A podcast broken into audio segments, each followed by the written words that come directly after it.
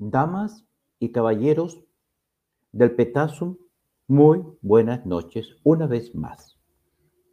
Hemos eh, aumentado la frecuencia de nuestras emisiones a raíz de los sucesos que se están sucediendo uno tras otro en el norte de Chile, respecto de los cuales la clase política mantiene un cómplice silencio. La prensa, por supuesto, no dice una sola palabra, lo que nos obliga a estas fuentes alternativas de información a poder difundir este mensaje, a poder, eh, nos obliga a generar información real sobre lo que está ocurriendo en el norte de Chile, específicamente en el norte grande, que se ramifica, que se masifica todo el territorio de la República. No hay otra fuente de información que no sean las alternativas, en este caso, eh, el Petazo, que, en el cual me honro en trabajar junto a Cris y junto a dos periodistas más, somos un equipo de cuatro personas, en que hacemos este esfuerzo, gracias Álvaro, muchas gracias, en que hacemos este esfuerzo por intentar difundir esta situación que va a determinar en gran medida el futuro de Chile. Y no estoy siendo dramático, el futuro de Chile. Damas y caballeros, son las nueve de la noche con veintiocho minutos de este día jueves, veintitrés de septiembre del año dos mil veintiuno. Me encuentro a pocas horas de dirigirme al aeropuerto Arturo Merino Benítez, rumbo al norte de este país. Una vez más, lo dije anoche, mañana no atenderé en mi oficina, no voy a trabajar, yo ejerzo liberalmente mi profesión de abogado, porque me voy a dirigir, les reitero, estoy a pocas horas de salir al aeropuerto a recabar información, a reunirme con chilenos que me esperen en el norte, que me van a entregar antecedentes, que me van a entregar fotografías, que me van a entregar testimonios sobre la tragedia que se está viviendo en el norte de Chile. Colchane, Antofagasta, Arica, Iquique, por nombrar algunas, algunas ciudades, Pozo Almonte, se me quedan naturalmente, Tocopilla, por cierto, cómo no, eh, y que están sufriendo las consecuencias del ingreso coordinado, sistemático, permanente y diario de miles de personas que sin ningún tipo de documentación ingresan a, a Chile desde diferentes países, sin ningún tipo de control por parte de la autoridad chilena, que simplemente se limita a ir a buscarlos en buses de lujo, llevarlos hacia la ciudad de Iquique, desde la cual naturalmente posteriormente son traídos al resto de las ciudades de Chile. La situación me obliga una vez más a concentrarme en este tema. Más aún cuando siento, me asiste la plena certeza de lo que lo que estamos viviendo va a determinar el futuro, en gran medida va a determinar el futuro, en gran medida de las varias generaciones de este país, a las cuales naturalmente tal vez yo no llegue a verlo, que tengo sesenta años, no sé cuánto hilo más me quede en la carretilla como se hacía antiguamente, solo lo que Dios diga, pero mientras tengo un hálito de día continuaré en esto, así le aburra a muchos. Damas y caballeros, hoy día la constituyente Teresa Marinovic es una grave denuncia que pude verificar que era efectivamente real. Pasamos a revisar, señor director. Se aprueba indicación, artículo tercero del reglamento, que propone incluir a la población migrante al proceso constituyente, sin distinguir extranjeros que están legalmente en Chile y los que no. Acá los resultados. Damas y caballeros. Damas y caballeros. Lo que se acaba de aprobar en la Convención Constituyente es que la población migrante va a tener derecho, por cierto, a opinar y a resolver en el proceso constituyente. Lo que no tiene nada de raro, ni tendría nada de malo, siempre cuando eso hubiese dicho que corresponde este derecho, que está muy bien, que así sea, a quienes han ingresado a este país legalmente, regularmente, respetando sus leyes y fronteras. Pero la Convención Constituyente solamente se refiere en términos genéricos y amplios a la población migrante, sin hacer ningún tipo de distinción. Luego, un señor que en este instante está cruzando la frontera por Colchane, está ingresando a Chile, en este instante está siendo invitado a participar en el proceso constituyente chileno. Así entre como entre, tenga los antecedentes que tenga, no importa, lo están invitando a participar al proceso constituyente. Eso está ocurriendo, eso ocurrió, acaba de ocurrir hoy día, damas y caballeros. Entonces, eh, los sucesos se devienen uno tras otro. Uno tras otro. Pero, como si esto no fuera suficiente, damas y caballeros, como si esto no fuera suficiente.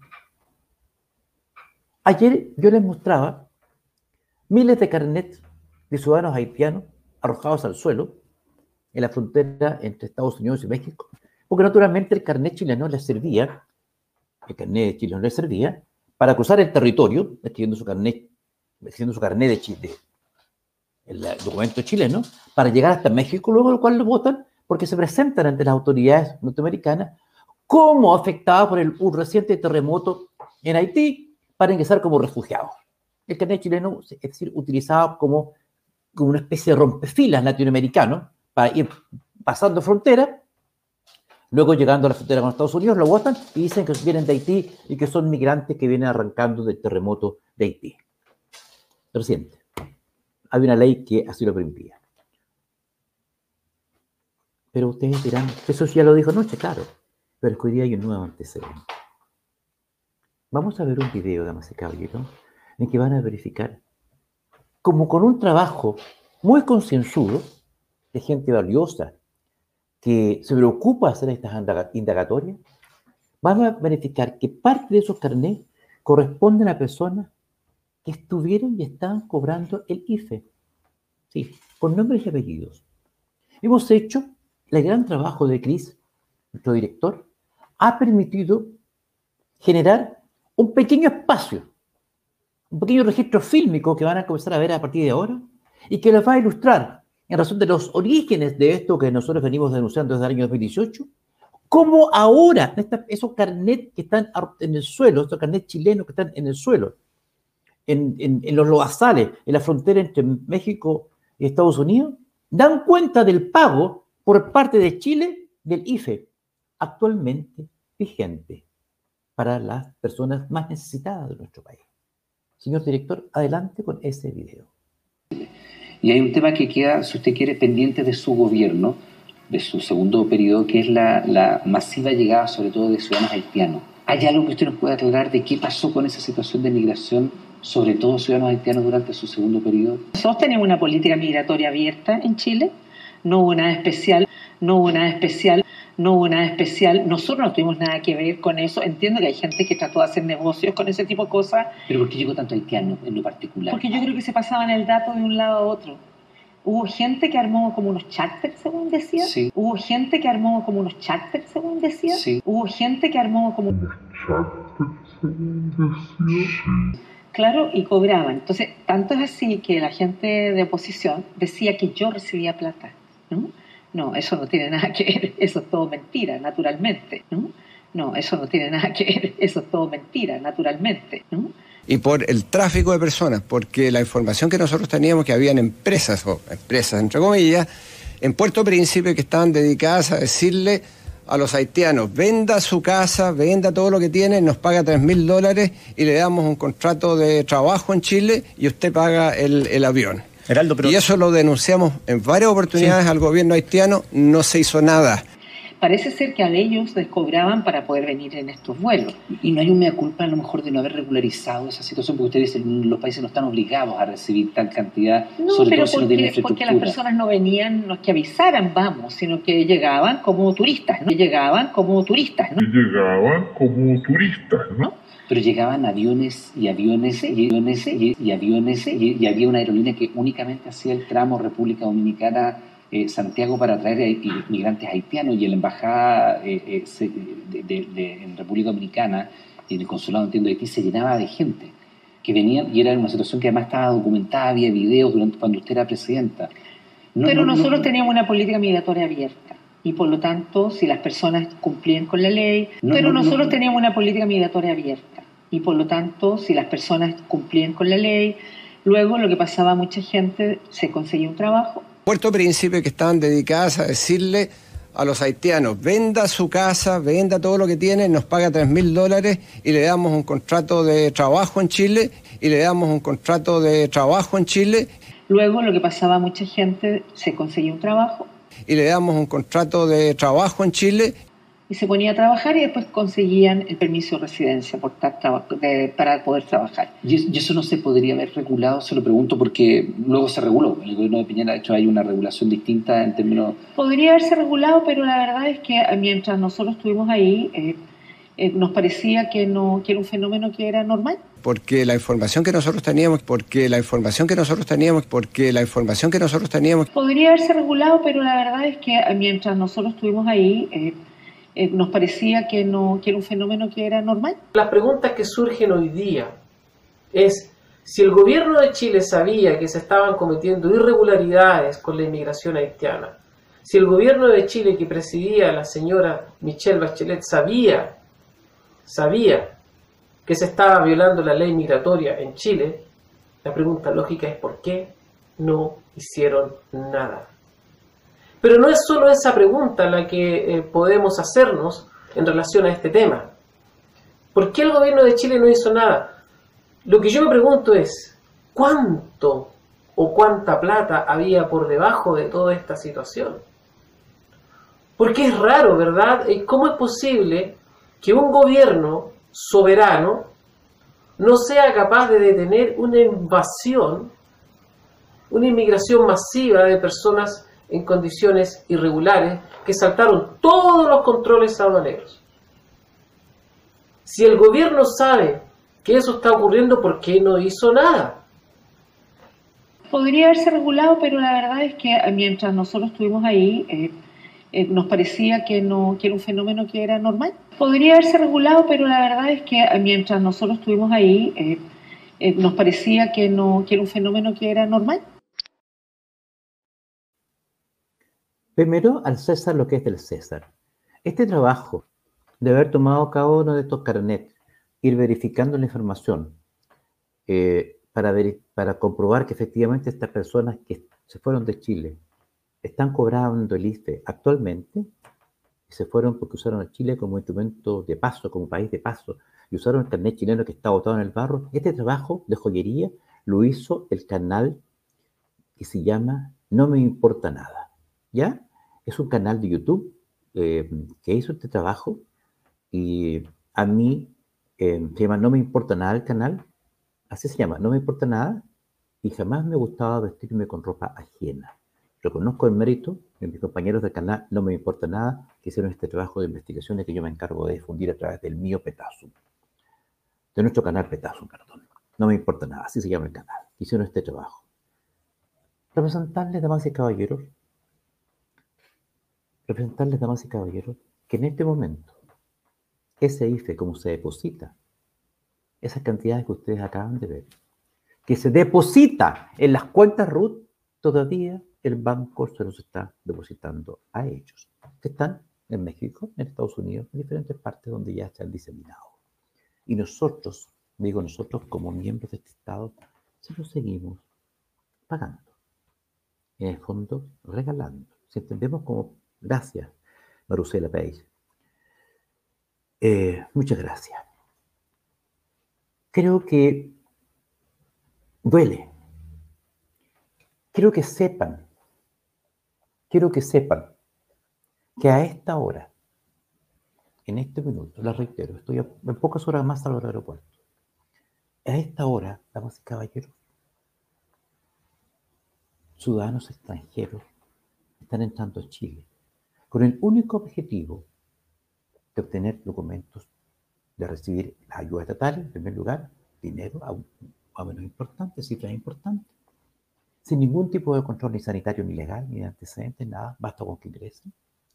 Adicionalmente van a recibir documentos chilenos para irse luego a los Estados Unidos de Norteamérica, con sus bolsillos bien llenos, con el I F E, con las ayudas que entrega el Estado de Chile, con los impuestos que pagan ustedes y yo.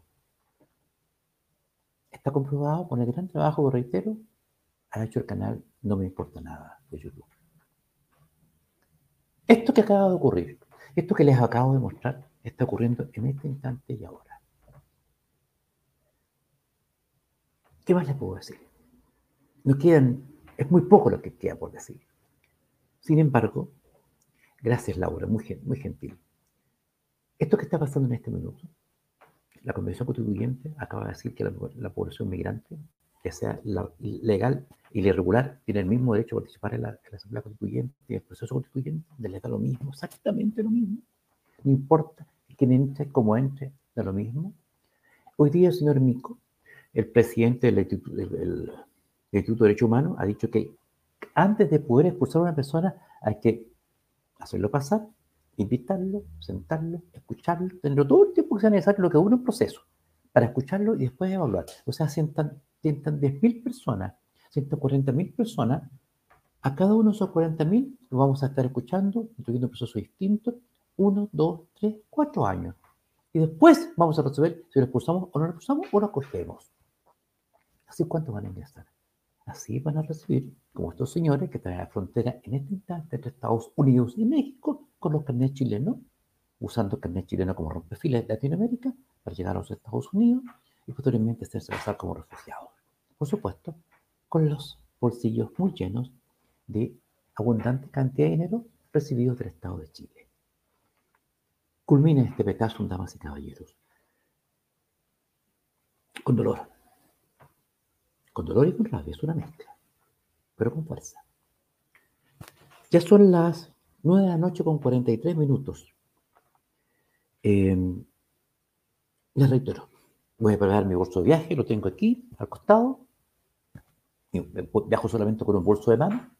Me voy a alojar en un hotel en el norte, con los recursos que ustedes me han entregado, lo reitero porque tengo que reconocerlo. Yo no tendría los medios, porque en muchas ocasiones tengo que cerrar mi oficina, he debido abandonar parte de mi ejercicio profesional, porque esta, esta labor eh, que ha cometido con el equipo de Petazo me lleva mucho tiempo, pero siento que no puedo conocerla. Y les quiero agradecer una vez más. El, el, en pocas horas más, les reitero, están en el aeropuerto Tudor Merino Benítez, despegando hacia el norte de Chile. No les digo qué ciudad, porque me podrían esperar para agredirme. Eh, los traficantes de migrantes, los que están detrás de esta siniestra mafia. Voy a estar en el norte recabando información. Agradecerle a todos ustedes, a los que diariamente se ponen con una ayuda, se ponen con unos pesos, se ponen con mil pesos, dos mil, tres mil, cuatro mil, cinco mil, las personas que han, me han aportado. Cada uno de sus posibilidades ha permitido estos viajes. Me están ayudando. Y yo les tengo que dar las gracias, con humildad, con sinceridad.